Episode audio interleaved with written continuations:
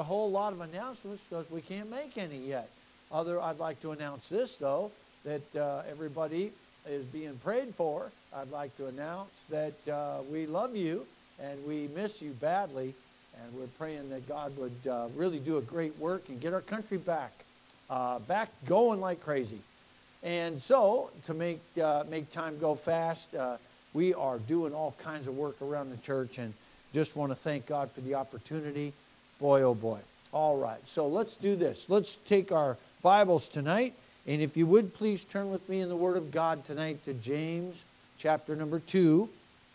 We are going to discuss tonight, by way of uh, this message, about how that uh, the devils believe, uh, but they tremble. And uh, I think that that the devils um, in, in in this world, if they if they could be seen by you and I, if we could get a little picture of what they're doing, which I don't want to know uh, firsthand, but if you get a picture in the Bible about what, what they're up to, it's, uh, it's horrible, but they're trembling at the name of Jesus, and they tremble at the prayers of believers. So you and I have we we have no reality about seeing the unseen world. But i want to tell you tonight that you and i have a great power with the lord in prayer and in the word of god and uh, we can make devils tremble. My problem is tonight that i don't know if many christians tremble anymore. We know that satan trembles and we know that the devils tremble they do believe, uh, but they don't believe to the saving of their souls. They can't be saved.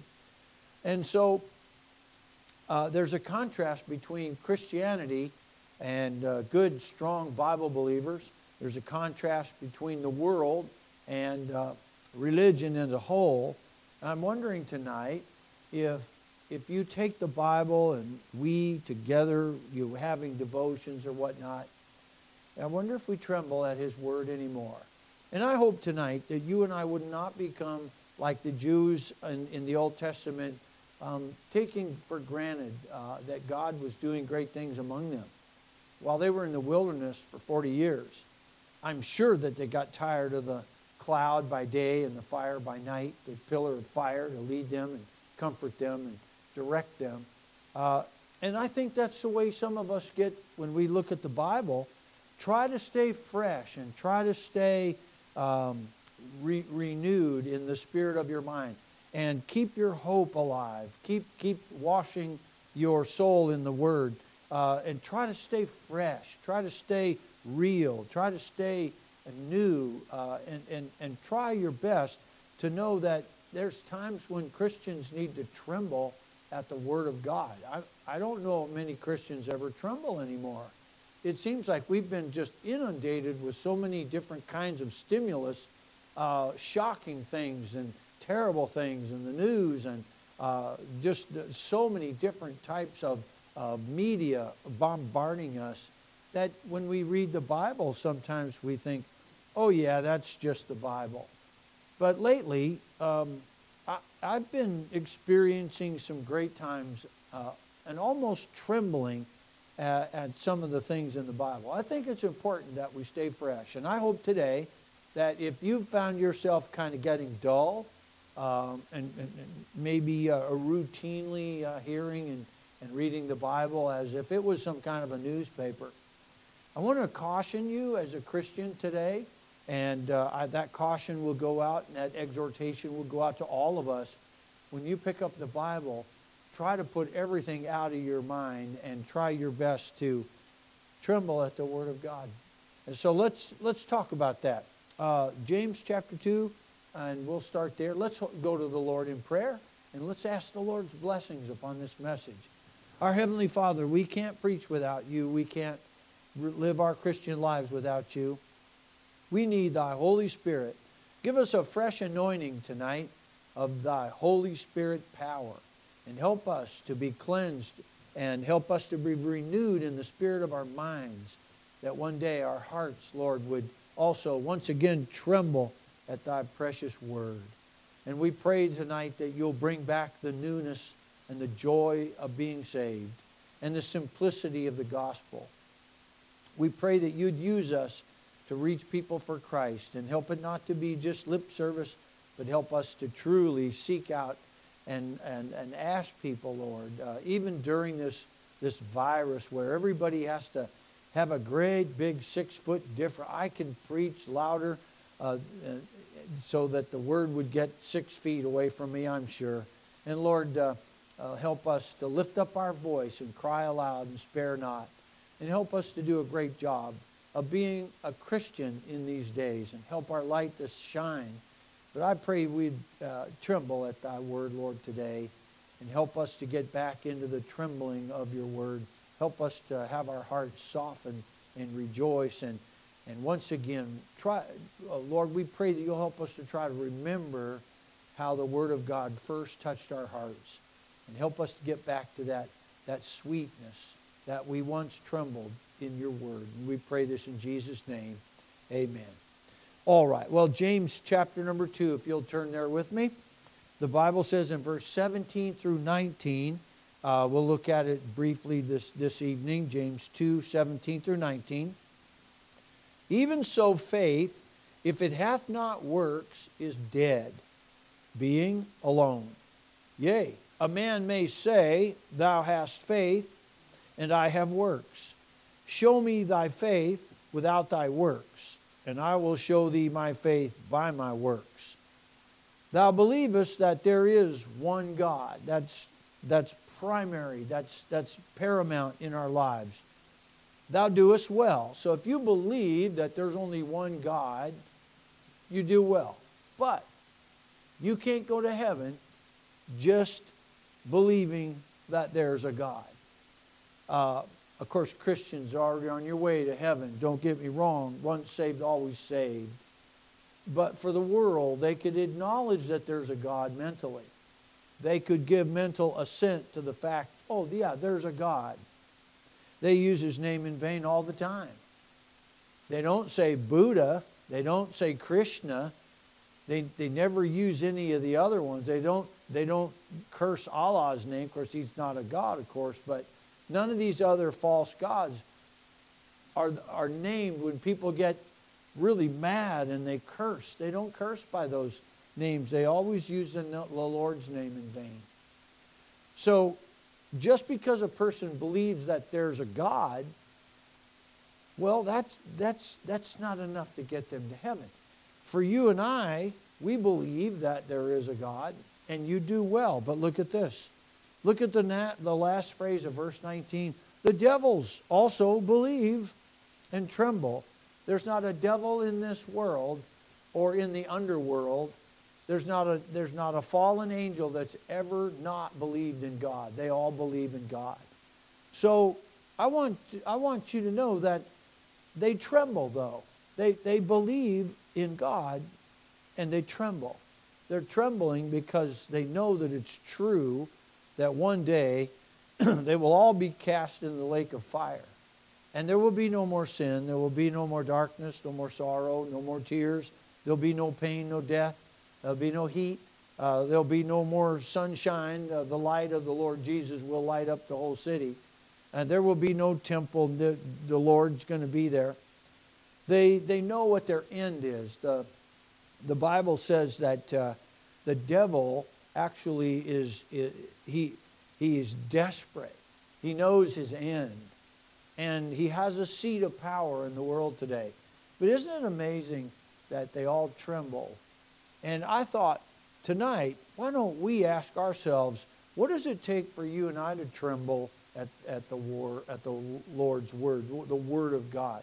What does it take for me to sit and tremble? Maybe tremble in a little fear that's good. Maybe tremble in a little respect. Maybe tremble at, the, at a new truth that I saw in the Bible. You know, it, it takes more than an intellectual assent for a person to be saved. You have to believe in Jesus. And that ought, ought to cause us a little trembling. Look at with me in the, in the book of 1 Timothy, chapter number 2. 1 Timothy 2. In, in this book to Timothy, the Apostle Paul, he says very plainly that you have to receive Christ as your Savior And there's only one mediator. Uh, let's look at, uh, excuse me, uh, yeah, uh, 1 Timothy chapter 2, look, look at verse 1. Paul says, I exhort therefore that first of all, supplications, prayers, intercessions, and giving of thanks be made for all men, for kings, and for all that are in authority. And we should be praying for our government now. We should be praying for the, the president and his staff and all the secretaries and all the people in authority. You should spend time praying for them. That we may lead a quiet and peaceable life in all godliness and honesty. For this is good and acceptable in the sight of God our Savior, who will have all men to be saved and to come to the knowledge of the truth. For, look at this now, folks, this is so important. There is one God, one God, and one mediator between God and men, the man Christ Jesus, who gave himself a ransom for all to be testified in due time. So even the Apostle Paul made it very clear. You can believe in God, and that's not a bad thing, but if you just believe in God, you're missing out on the whole idea and the whole concept of Jesus Christ because there's one God and one mediator between God and men, the man Christ Jesus. Without a mediator, your belief in God doesn't do you any good. And so I'm saying, I'm speaking to the unsaved world at, with that comment. A person that just believes that there's a God, he's going to miss heaven if he doesn't come to the mediator and come to the Savior and ask for forgiveness and come and believe and trust on the Lord Jesus Christ. For God so loved the world that he gave his only begotten Son, that whosoever believeth in him should not perish, but have everlasting life.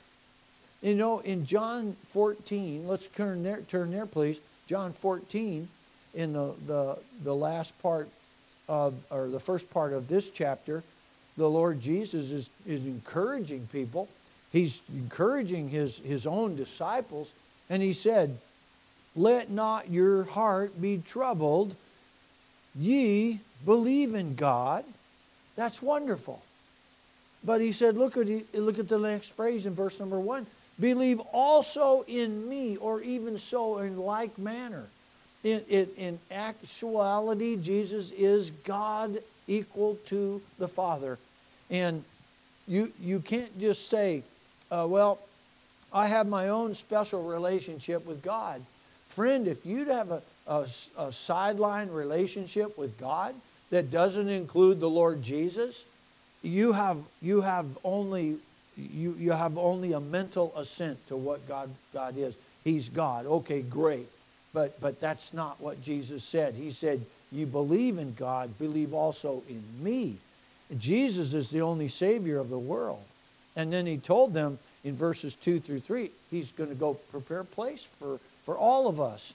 Now, uh, he spoke to those believers. He said, You believe in God, believe also in me. And so he's not talking to the unsaved world, he's talking to you and I. And we need to tremble at that.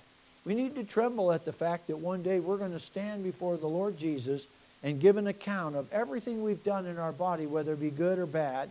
We're going to answer for everything. We're, the Bible says we're going to have to give an account. Now you say, I don't know how to remember everything. Ah, thank God He's going to help us remember. He has the Holy Spirit going to bring things to our remembrance. He's going to bring good things that we've done, and He's going to bring uh, failures to our account, and we're going to have to give an account, and God's going to judge. Thank the Lord that He's the only one going to judge us.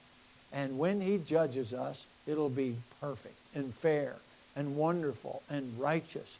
And the judgments of the Lord are righteous altogether. He'll make no mistake. He'll leave no stone unturned. And we ought to tremble at that. You know, a lot of people, they make big jokes about Jesus. They, they, uh, they, they, mock him. And they, they utterly despise him in high circles and places. Uh, our entertainment world, they don't like Jesus whatsoever. Our, our finance community, uh, the big bankers and the rich men, they don't even know the Lord. There's so few people that are wealthy and rich, that Jesus said, that are going to end up in heaven. How hardly shall a rich man enter the kingdom of heaven. What a sad commentary. uh, they don't have that trembling. They don't have that fear. But you know, you and I, we don't have to uh, go through our life without trembling a little bit. You know, we ought to tremble. It's a good thing. Now, uh, let's look at Philippians, if you will. Philippians chapter number two for just a minute. Galatians, Ephesians, Philippians. And Paul wrote this from jail. He was very, very wonderfully happy and joyful at the, the Lord's will for his life. I don't think he enjoyed jail, though, but he enjoyed the presence of God. Now, in that jail, in the Philippian jail, look at it, it says in chapter number 2, verse 5 and 6. Let's go there. He says, Let this mind be in you, which was also in Christ Jesus, who being in the form of God, thought it not robbery, here it is, to be equal with God. You see, he's in the form of God, but he's equal with God. What a, what a tremendous verse. He didn't think it was robbery. Now, there is one God, but there's one Savior, one mediator between God and men. That's Jesus. So many people have totally uh, forsaken the trembling that they ought to have. They, they, they may have learned about Jesus when they were young. But you know what? It's not how you start, it's how you finish. And what's really important for you and I today is that we tremble at the Word of God. We tremble at the presence of the Lord. We tremble at the Bible. We should tremble at church. We should have a high respect for church. We have have a tremendous respect for pastors. We ought to have a tremendous respect for elderly people in the church, deacons and, and, and ladies and teachers and evangelists uh, and, and, and missionaries. We ought to have a tremendous trembling that we are, are surrounded many times in our lives by people that are, are so intre- incredibly godly people. And we don't respect them anymore. We don't respect pastors. We don't respect godly people. The police aren't even uh, respected anymore. Our government's not respected. You know, it used to be when, I'll, tell, I'll tell you how, how you can gauge this. Uh, you gauge it by this. I'll, tell you how you should tremble. Yesterday, my wife and I were on, on the big road right in front of our church. Um, I had just put the sticker on my license plate. I put the registration in the glove box. I was going well under the speed limit because whenever I talk, if I'm talking to my wife, my, my gas pedal goes way up and, and, and they say, Dad, come on, get going. And while I'm talking and, and having a conversation, I, I frustrate people. So I know I wasn't speeding because I was talking a lot. Then a sheriff in his car uh, was right behind me. So I checked the speedometer. Okay, everything there. I thought, okay, put the sticker on the license plate, got the registration in there, insurance is all up to date. And I got my seatbelt on. And I thought, uh oh, I'm not wearing a mask. Oh no. But I don't have to. Okay, so anyway, I know it wasn't that. And uh, my wife and I were joking. All of a sudden, he turned his lights on. And I thought, what did I do? I told my wife, I think he's pulling us over. And um, I felt like saying, hurry, quick, you drive. no. But anyway, I, um, I got over to the right of the, the side of the road, and he went right by me. I said, oh, praise God. But you know what? I was trembling. I was trembling even though I was innocent. I, I think that's a good thing. I had a teacher in the seventh grade, right around the uh, Vietnam era, when I was in junior high school. He was this real long haired guy, and he was slow moving, you know, and wearing sandals. Not, not that sandals are anything wrong, but he was, he was, he was pulling his hair back like this, like that. And he was our seventh grade math teacher. And he said, Hey, everybody, let me tell you how we're going to run the class here. What we can do now is we can just discuss current issues if you want to, but if you don't raise your hand, we're going to have to go back to math. And I thought, wow, I thought this was a math class. You know what? They had a terrible respect. They had no fear of police, no fear of, of, of respectability. And uh, a first, first uh, class example of a lack of fear. And I thought, boy, this guy's, he, he's not really wanting to teach math. You know what he said to us? He said this true story. He said, I think it's terrible when, when there's a police officer on the side of the road and the first reaction that I have is that I take my foot off the gas pedal. He said, That's just not right. And I tell you, that's a good fear to have. If you see a police officer, you better, you, first reaction you ought to have is, whoop, okay, how fast am I going? Might save you a ticket, right? But uh, that's a healthy fear. We don't have that fear anymore. We don't fear people. We don't fear. We don't, we don't have that respect. We don't tremble. Boy, I'll tell you what, don't lose that ability to tremble and think, oh boy, this is important. This is important. Why is it that mankind will not fear God? Why is it that he has no trembling? Oh, he'll tremble at other things, but it's because of unbelief, it's because of pride, it's because of peer pressure, and it's just because there's uh, no reason for them to tremble. They haven't seen anything. and I think sometimes God must just be so upset with everybody. You know, it's not His will that any should perish. He wants everybody to come to repentance, He wants everybody to be saved. But unfortunately, if you read the book of Revelation, there's going to be some trembling. There's going to be weeping and wailing and gnashing of teeth. And people's hearts are going to fail them. Some people are just going to cry out in agonizing fear.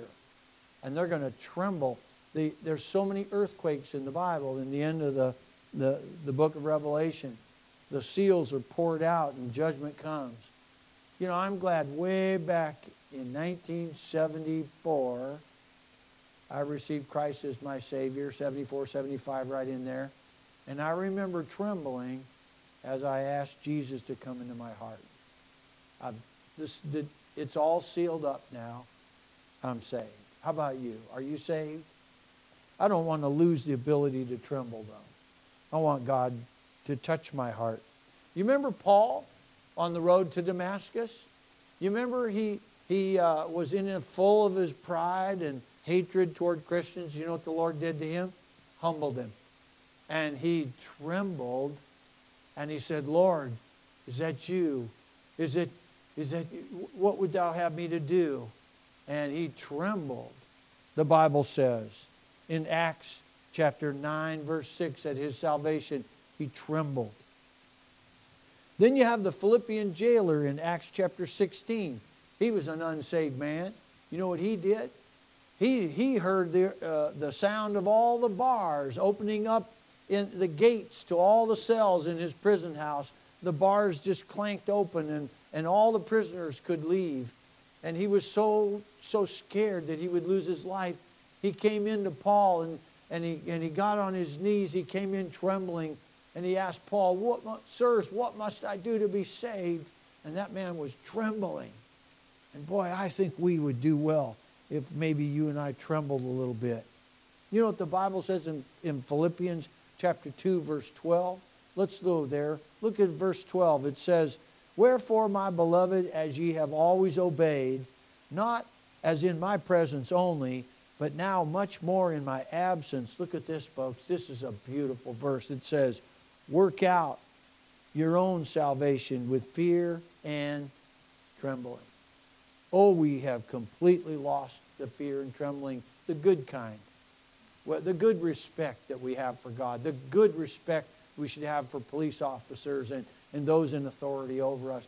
Good respect for elderly, good, uh, honest, trembling, and respect uh, for, for people in authority over us, and pastors and deacons and, and mom and dad. Uh, oh my goodness, isn't that needed in our country today? People that would just respect their own dad or their own mother. My, my soul. It's just so rampant in our nation. I remember the governor, Governor Felix, uh, he was going to come in and listen to the Apostle Paul while Paul was uh, in uh, Caesarea Philippi. Uh, at the end of the book of Acts, he was arrested and he was brought. And uh, Felix, the governor of Judea, he came in and said, I'll hear this fella. When he got done hearing Paul preach, you know what he did? He trembled. The Bible says he trembled in Acts chapter 24, verse 24 and 25. Here's an unsaved governor of Judea, and he trembled when he heard the preacher. Boy, I wish, I wish everybody would, would, would tremble at the Word of God. The, uh, the great pastor and evangelist Jonathan Edwards, way back in the 1700s, he, uh, he preached from an old pulpit. He had a candle on the pulpit. And, and somebody had the courage to write down the whole message sinners in the hands of an angry God. And uh, that broke out a revival in, in the Northeast. And you know, he, he read the sermon by candlelight, and it was so powerful that people began to tremble and they began to hold on to the pews and, and wail and cry out to God with the a picture of people just barely ready to fall into hell I, I, don't, I don't think that was theatrics. I don't think it was a showboat message. I don't think it was uh, fake. I think it was real. I think it was the Holy Spirit. And I think those people, they really believed, they trembled at the Word of God.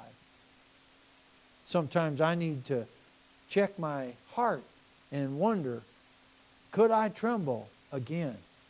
You know, Belshazzar, as Daniel began to read the writing on the wall, Belshazzar in, in Daniel chapter number 5. His knees began to knock together and smacked each other. And boy, uh, he, he was trembling when he found out what God was saying. And uh, he was never the same. He died shortly thereafter. I got a story that was a real true story, and it's just indicative of how you and I ought to be when we read the Bible. I'm going to close with this. There was a great preacher in the South called Dr. R.G. Lee. I've read many of his biographies. I have tapes of him preaching. I have several of his books. He was a great man. Uh, he was a wonderful, wonderful man of God. He lived to be in his 90s. He helped his dad save the farm in South Carolina by going to uh, uh, make money for his own college tuition. He went down to the Panama Canal he got malaria for a little while. He was sick, and he gathered up all the money he could get. He went back to South Carolina after months and months working on the, on, on the uh, Panama Canal. And when he got back home, his dad's farm was just about to go under. He was going to lose the farm. R.G. Lee took all that money that he had made for his own college. He gave it to his dad to save the family farm. And then he went out and he plowed and he prayed. He got saved and he, he plowed and plowed and plowed. He went to church. He got saved. You know, he he trembled, but you wouldn't believe what what God did with him was so miraculous. He turned him into the greatest man of God, the greatest preacher, uh, just a tremendous pastor. He pastored Bellevue Baptist Church in Memphis, Tennessee. He went around the whole country. He went all over the world preaching and evangelism lived to be over 90 years old. I think it's because he trembled at his father's knees. He trembled at the Lord. He, he had a heart that would tremble. But in one of his messages, as he had a little girl, she was uh, old enough to read the Bible, and she was in her bedroom one day. And R.G. Lee came home from work, and one day, while she was reading the Bible, she was in her room by herself, and he was walking by the door of her bedroom and he heard her gasp in horror. As he, as he uh, relayed this story, he heard his little girl say, Oh, oh no, oh, they're going to kill him. They're going to kill him. She was trembling at the Word of God as she read the part where they were going to they were going to kill Jesus. And she was crying out in, in agony, like, oh, they're going to kill him. Boy, you know, I, I don't read the Bible like that anymore. I'm kind of ashamed I don't read the Bible like that. I think we need to get back to trembling. This isn't just for you, this is for me too. Tonight, the next time you read the Bible, turn everything off. Get, get somewhere private and, and tremble at the word again. Once more, tremble again at this precious word of God. Tonight, I hope that this message would touch your heart. The devils believe and they tremble. Why can't I tremble? I'm better than a devil. I have eternal life. I've been saved. I have the Lord Jesus as my Savior. You know, the, I, I have the promise of going to heaven. I have the promise of eternal life. I have the promise of uh, meeting the Lord one day. Why can't I tremble? The devils believe and they tremble. You know, I think it's a good thing for us to seek that. So tonight, I want to encourage you on a Wednesday night during this coronavirus thing, take your Bible and read it until you tremble. Let's bow our heads for prayer.